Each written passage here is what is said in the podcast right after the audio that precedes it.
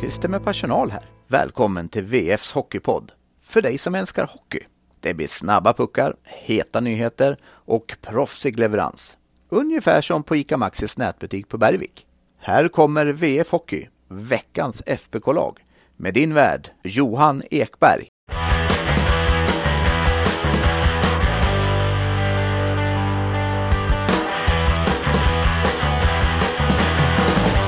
Tre matcher och som inneburit fler frågetecken än utropstecken. Hur ser vi på säsongsinledningen i stort? Och vad hade Håkan Loob gjort om han fortfarande var den som styrde? Välkomna till VF Hockey, veckans FBK-lag. Ja, en seger, men efter svagt spel, en förlust hemma och sen en överkörning borta och oroliga fans som vill att, ja, allt från att tränare ska bytas ut till att halva laget ska sparkas. Hur känner du, Carl-Oskar Lysander, inför Färjestads vara och eh, framtid? Ja, det, det som du sa här, vi, vi ska ju komma till utropstecknet lite senare, men som du sa så är det väl fler frågetecken än, än utropstecken just nu. Vi får väl se om vi lyckas bena ut några här under den här lilla stunden. Ja, hur, eh, hur orolig hade du varit som Färjestad-supporter efter den här veckan? Ah, det, det, kanske finns lite fog för oro, men jag menar, vi har ju sett Färjestad-inledningar som varit betydligt eh, sämre än den här. Um, jag, jag, förstår ju att, att eh, supportrar blir oroliga, men, men ge det lite mer tid, eh, skulle väl jag säga. Mm. Försvarsspelet är ju givetvis det många lyfter upp och med all mm. rätt. Det, det vräks in mål åt fel håll och eh, ganska ofta dessutom. Var, när vi poddade sist, då hade de ju segern i Gävle och hade väl på något sätt lite fått stopp på blödningen, men sen kom Djurgården hemma och det var fyra mål. Så kom Oskarshamn hemma och det var fyra mål, även om det var ett, ett i tom kasse och sen kom Rögle och så var det fem mål. Det, det är svårt att vinna hockeymatcher när man släpper in så mycket mål.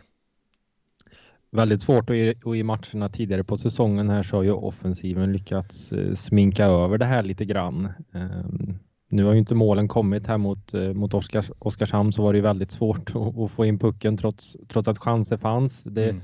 det hade ju mycket väl kunnat bli en sån här klassisk spela av match om, om puckarna hade suttit i, i första perioden. Um, nu blev det inte så och Färjestad öppnade upp sig ganska mycket och uh, det fick de betala för. Ja, Oskarshamnsmatchen, den har jag känt, eh, tycker jag har varit lite orättvist eh, bedömd av många. Att man har tyckt att det var en enormt dålig defensiv insats, för det tycker inte jag mm. att den var. Alltså ja, 0-1 i box, eller i powerplay. Ska ju givetvis inte få hända och det är alldeles slapphänt av både Jesse Virtanen och Daniel Wiksten. Absolut. 2-1. Vi kan väl vara väldigt överens om att det var en tripping på Martin Johansson när han tappade pucken. Mm. Han eh. sa ju det lite, lite underfundigt så där på, på presskonferensen att, eh, att eh, Martin föll på något, på något sätt där. Han, han vill okay. inte exakt säga hur men han Ja, men det är klart att det är ett mål som, eller en, en situation som gör att det blir mål, för det är bara någon sekund därefter. Mm. Mm. Sen 3-1, ja, det är individuellt misstag i mina ögon. Det är Adam Ginning som har pucken i sarghörnan och ska passa den till backkollega, men slår den i, mul, i baksidan av målet. Och Oskarshamn vinner den där. Spelare hinner inte ställa om och räkna rätt och så plötsligt så är det ett skottläge i slottet eh, sekunder senare. Och sen 4-1. Jag kan väl inte se någonting annat än att, alltså, och då, det är vad det är i det läget, men eh, matchen var körd i vilket fall troligtvis, men nog ska det vara offside när en spelare är inne i zonen när skottet går. Mm. Så ja, nej men jag, jag, jag känner totala känslan i alla fall kring det att ja visst, eh, det fanns mycket att önska i den matchen men eh, jag tycker då var det mer oroande vissa tecken mot Djurgården och så sen var givetvis mm. Rögle inte något fall framåt utan snarare eh, som jag inledde in, in, anledning till fler frågetecken än utropstecken. Mm. Definitivt. Du, eh, vi, eh, många är ju lite oroliga och frågande eh, och därför så valde vi idag att ta ett lite större grepp på Färjestad och det i form av röster utifrån. Eh, jag har suttit under förmiddagen och pratat dels med förre guldtränaren och mm, spelat en massa och så vidare, Gunnar Johansson, en poddfavorit till som jag vet många har. Eh, jag har pratat med en annan före detta poddgäst, Sportbladets Hans Abrahamsson. Jag har pratat med en stående poddgäst, Simor Expressens Sanne Lindström. Och sen även med en kille som heter Håkan Lob, eh, som jag tror att ni är ganska många som någon gång hört talas om. Eh, går ni in på v.se så kan ni läsa vad alla de här fyra hade att svara på sex olika frågor. Men Håkan Lobs tankar, de ska ni poddlyssnare få höra redan nu.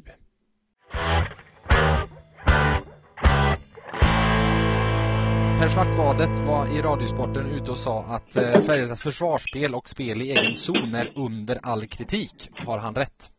Nej, jag, nej det håller inte jag med om. Nej. Jag säger bara att givetvis det är där det hackar, det gör det. Mm. Men att det är under all kritik, det, det, jag tycker nog att man har fått lite kritik för det och under det så behöver man inte gå. Utan jag tror att de själva är oerhört medvetna om att det är just där som man måste hela tiden förbättra och jobba med så att och det jag som har varit med så många år, jag vet ju att det, det är det man jobbar med också. Sen, sen ska man få till det så, så att, men eh, under all kritik, nej. Nej, nej, precis. Hur ser du generellt sett på Färjestads säsongsinledning? Nej men det är ju om som vin, om som vatten. Eh, till och från spelar man ju bländande hockey. Och eh, det är lite vad man såg kanske i fjol också.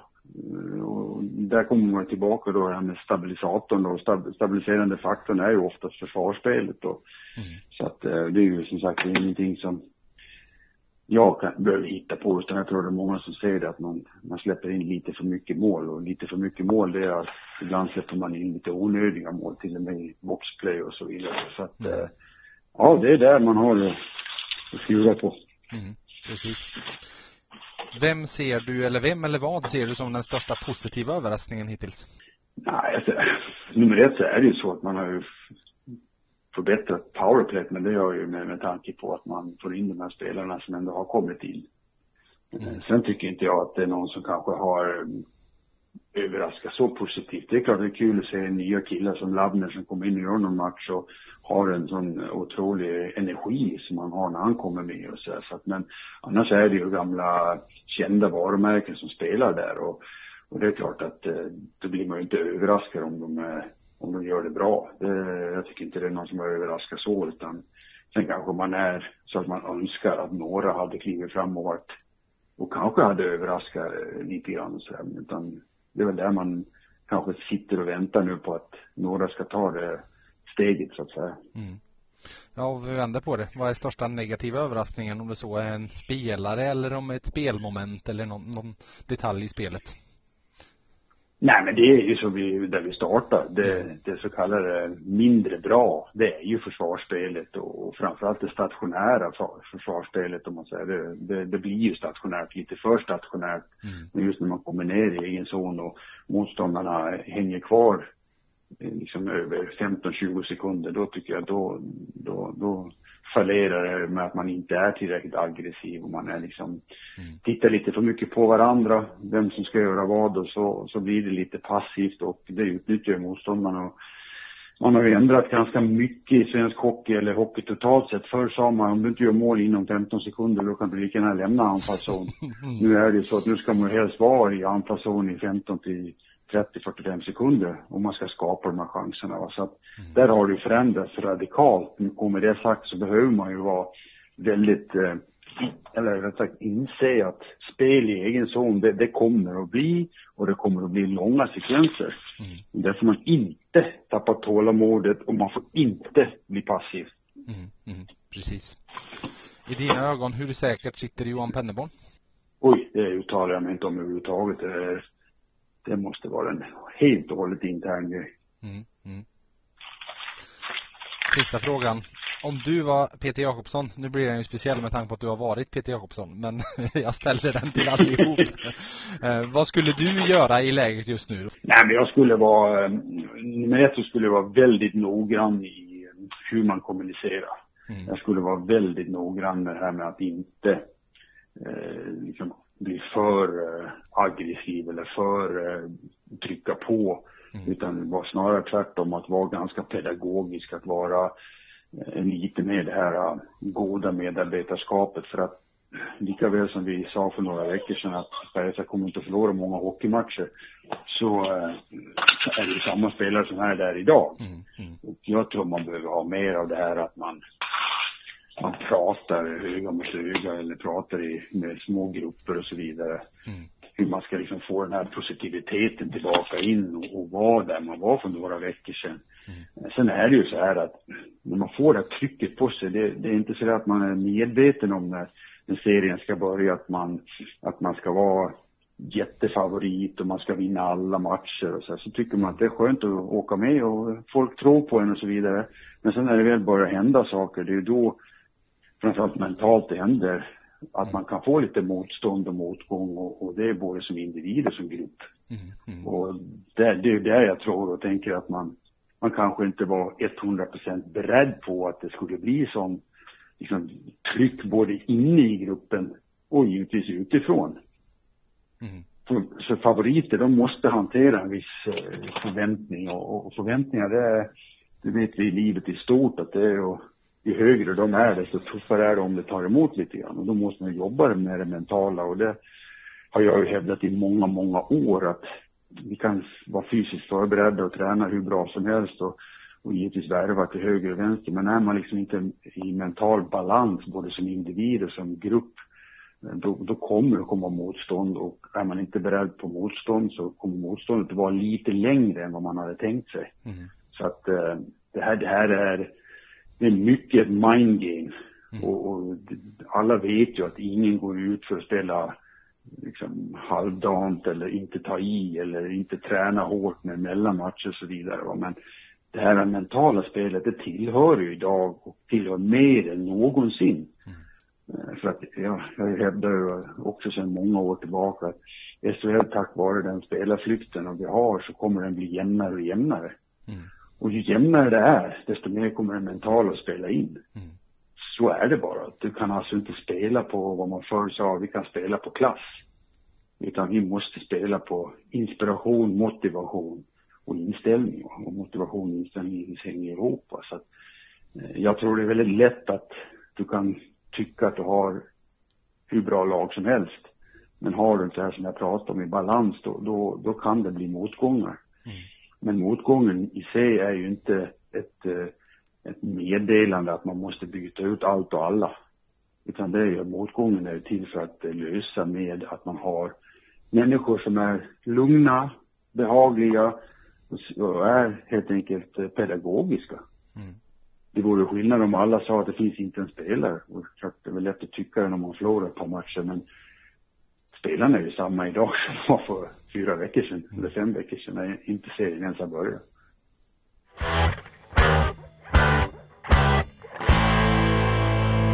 Där fick ni höra Håkan Loobs tankar. Vad känner du? Han är inne mycket på mentala eh, hänseendet på slutet där. Hur ser du på det? Hur mycket sitter i skallarna?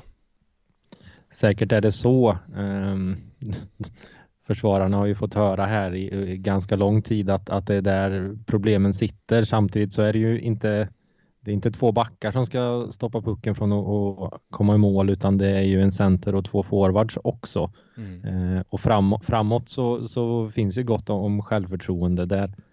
Det kan vi ju se. Eh, jag tror om man, om man drar en, en parallell här till Degerfors som fick eh, hålla nollan och, och som också varit kritiserade för sitt eh, försvarsspel så och få en nolla och få en, en riktig försvarsinsats som, som sitter, det, det är klart att eh, det hade ju verkligen behövts i det här läget. Mm. Ja, men absolut. Det kan nog säga att antalet insläppta mål eh, i veckan som kommer är nog minst eh, lika viktigt som poängantalet faktiskt på ett eller annat mm. sätt.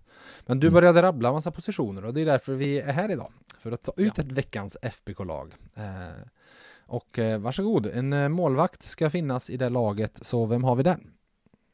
Henrik Haukeland och mm. Eh, den här gången eh, fick man ju faktiskt fundera lite grann på vilken mm. målvakt man skulle ta. Uh, Första veckan? inte behövt fundera. Ja. ja, just det. Ja, just det. Den veckan innan så blev han ju utbytt så det var mm. inte så mycket att fundera på. Nej, ja. nej det, det var inte mycket att fundera på. Uh, vi ska väl säga här, uh, Fürch har väl sett uh, ganska så mänsklig ut här i, i de två matcherna som han stod. Eh, Haukeland gjorde väl ingen, ingen jättebra match mot, mot Rögle. Samtidigt så var det väl en ganska otacksam uppgift att komma in på bortaplan. Det var mycket boxplay. Eh, han har inte stått här på några matcher. Eh, det var ingen enkel uppgift. Eh, och så är det väl svårt riktigt. Jag kan väl inte säga att jag sitter på den expertisen så jag vet eh, hur mycket försvarsspelet ett problem på, på olika mål, men, men det är klart att försvarsspelet inte har varit bra och det får väl målvakterna betala för en del. Mm. Ja, men så är det. Eh, jag plockar första backen eh, och vissa gånger när vi tar ut det veckans lag så kan man ju framförallt på målvaktssidan känna att ja, det kanske inte fanns någon som var bra, men någon måste vi ju likväl ta ut på platsen. Eh, och generellt sett så är väl kanske det lite känslan på backsidan nu. Och även det, det här valet, valet jag gör blir Mattias Göransson. Eh, mm. Ett eh, val som är ganska mycket baserat lite sett till förväntningar. För eh, givetvis förväntar man sig ju mer av Mikael Wikstrand och Jesse Virtanen än av alla andra backar. Och den här veckan tycker jag de har varit lite längre ifrån de förväntningarna som de har på sig än vad Göransson har varit och därför får han platsen. Stabil utan att glänsa. Vem har du som back nummer två? Joel Nyström. Mm. Eh, han gjorde sitt, sitt första SHL-mål eh, mot Oskarshamn. Eh, det var väl ett, ett höstlöv och, och, med hjälp av, av eh, lite skymning och, och sådär så alltså gick pucken in. Men ledarstaben har ju berättat att det finns ett skott och även Joel har berättat att han har tränat mycket på, på skottet. Vi får väl se när han får visa den riktiga kanonen då. Eh, det tråkiga för Färjestad är väl att han försvinner på JVM här eh, kring jul förmodligen, eh, får vi väl anta. Eh, men han har ju, tycker jag, varit stabil i övrigt också. Var, ja, presterat i nivå vad man kan förvänta sig och kanske lite därtill också. Mm, absolut. Eh, forward nummer ett eh, skulle jag nog säga kanske var det lättaste namnet att ta ut den här veckan. Eh, Joakim Nygård. Eh, jag var kritisk totalt sett till eh, Färjestads insats mot Djurgården eh, och tyckte det fanns ganska många spelare där som man kunde kräva mer av. Eh, Nygård var en av dem som klarade sig undan i den matchen. Jag tror väl han hade tre assist. Eh, sen eh, gjorde han ju ett, eller har tre assist totalt sett över veckan. Plus då det viljemålet får vi väl kalla det i Ängelholm. Svag för sådana mål. Där man bara tar tag i mm. saken och bara trycker sig in och nu ska den där puckjäkeln in. Totalt sett 9 poäng på 10 matcher och faktiskt på en delad 16 plats i SHLs poängliga trots att han väl aldrig riktigt har varit någon poängmaskin. Vilket väl vi kanske kan säga om forward nummer två också va? Det kan vi väl, eh, det kan vi väl kalla honom. Va, vem har vi? Vi har valt eh, Oskar Lavner. Mm. Eh, jag vet inte om det är första gången som han kommer med i veckans FBK-lag eller inte. Kan premiär någonsin ja. Mm. Ja, kan vara premiär. Eh, jag tycker att, att eh, Oskar kommer till med mycket energi. Han är ett, ett hot offensivt ändå. Eh, sen så har han ju fått spela i skapliga omgivningar eh, på grund av skadorna som har varit, men, men en positiv överraskning. Och en till grej som jag tror inte att man ska underskatta här att eh, det finns ju många i laget som, som spelar med press på sig. Och eh, Oskar Lavner tror jag spelar utan press eh, faktiskt i, i det här läget. Eh, han tycker nog att det är ganska roligt också att spela ishockey misstänker jag. Mm. Ja, han har inte gjort det så mycket på tag så nej, nej det kan man förstå. Eh, forward nummer tre som tar plats i laget är Linus Johansson och kan väl säga att han har nästan spelat till sig en plats i den här veckans FBK-lag eh, redan efter Djurgårdsmatchen förra mm. tisdagen. Mm. Så vansinnigt dominant han var i den. Eh, underliggande siffror var helt makalösa och vittnade om att i princip sett var spel mot ett mål när han var inne på isen. Och har, ja nej men så att han tar absolut den tredje forwardsplatsen. Nu får du dagens eh, tuffaste uppgift då, utropstecknet. Vad, vad har du hittat? Ja, här fick vi fundera och, och leta lite grann, men jag har väl ändå lyckats hitta någonting som, som är väl ett, ett litet hopp här då fortfarande för FBK-supportrarna. Mm. Eh, och det är att Färjestad fortfarande faktiskt ligger sexa och har en match mindre spelad än, än Frölunda, Växjö och, och Leksand som alla ligger ovanför. Eh, ja, mycket är dåligt sett i spelet eh, och de kraven som är rimliga att ha. Mm. Men som jag sa i början här så har vi ju sett FBK-inledningar som varit betydligt eh, sämre än, än det här. Absolut, absolut. Du, frågetecknet som jag ska ta då, där finns det fler grejer att nämna. Men jag, jag tar det, försvarsspel och allt har vi pratat om. Så jag tar en sak vi inte pratat om. Mm. Uh, hur många tvåor ett lag drar på sig är alltid, tycker jag, en bra måttstock för hur eh, lag mår. Uh, alltså sett till hur man, disciplinen man har i spel och så vidare. Och lite hur man presterar. För givetvis är du fast mycket i egen zon och blir du mycket under press så blir det en del tvåor. Färjestad har dragit på sig 36 stycken på 10 matcher, alltså i snitt 3,6 per match. Och det gör att man är fyra. Och då är alltså, man vill inte vara i toppen på den här listan. Ehm, det kan jämföras med Rögle som bara åkt på 22 stycken på nio matcher. Så alltså drygt två per match. Så att stor, stor skillnad där. Sen får jag säga att hela min teori vänds lite på ända av att Skellefteå som leder serien är de som har dragit på sig klart flest tvåor. Så håll, eh, ja, varning för Skellefteå när de eh, blir lite mer disciplinerade och inte ger motståndarna så pass mycket powerplay-tillfällen. På tal om motståndare, veckan som kommer, två hemmamatcher väntar för Färjestad. Först på torsdag, Örebro och sen Timrå hemma på lördag. Oj, du, de skulle inte må illa av fem poäng och kanske totalt fyra till fem insläppta mål på de där två matcherna. Mm. Örebro har väl inlett i, i nivå med, med Färjestad. Här ligger lite längre ner, men det är fortfarande väldigt jämnt i, i tabellen. Det är inte spelat så jättemycket matcher än, men, men Örebro hade såklart hoppats på att vara högre upp i tabellen de också. Mm. Och Timrå lite... Ja, de har ja, haft kämpigt. Ja, det kan vi ju minst sagt konstatera. Um, tre poäng i den matchen ska väl vara, ja, någonting annat än tre poäng är väl underkänt uh, för Färjestads del. Mm, precis. Men som sagt, det är alla ögon på Färjestad och så ska det vara. Och alla ögon på eh, vad de gör bakåt och hemåt. Det, mm. det, blir på något sätt så den här veckan. Men eh, en liten fråga här då kan jag väl få, få ställa. Mm. Eh, ska du ha ett quiz nu? Vill, nej, nej, inte, så mycket har jag inte hunnit, hunnit fundera utan det är en enklare fråga än så. Eh, jag, vill, jag vet inte om du sa det i någon annan podd här, men du har ju pratat om, om eh, backvärvning. Tror du att den, den kommer? Alltså, vi, du var ju själv inne på Joel Nyström och JVM här för ett mm. tag sedan. Eh, och eh, nu verkar det ju Jens Westin och hans hjärnskakning verkar ju inte vara så illa utan det pratas om att han till och med framåt, ja kanske framåt helgen mot hans gamla klubb Timrå kan vara med och mm. spela. Mm. Så då, då ser det ju helt okej okay ut där också. Men det är klart att när Nyström försvinner i en månad då är du nere på sex seniorbackar. Och eh, det är inte som att det är, du skrev ju här och berättade om Hugo Hell, sex, precis fyllt 16 år som var med och tränade med A-laget. Så att mm. Det är inte så att det liksom står fyra stycken J20-backar och verkligen bankar på dörren i form av att men herregud varför får inte vi spela? Så mm. sett, lite, lite som det ändå var lite i fjol då när Joel Nyström kom in och visade ganska direkt att ja, men det här är ju en A-lags potentialback och Leo Löv fanns ju då också. Så ja, jag tror nog vi får vänta framåt december men jag skulle inte bli så förvånad speciellt om de har åkt på någon skada då om det kommer in en, en back till i december. Nej, det lär väl ske en, en backvärvning innan något sker på, på ledarsidan i alla fall. Det, det tror jag nog. Ja men absolut, absolut.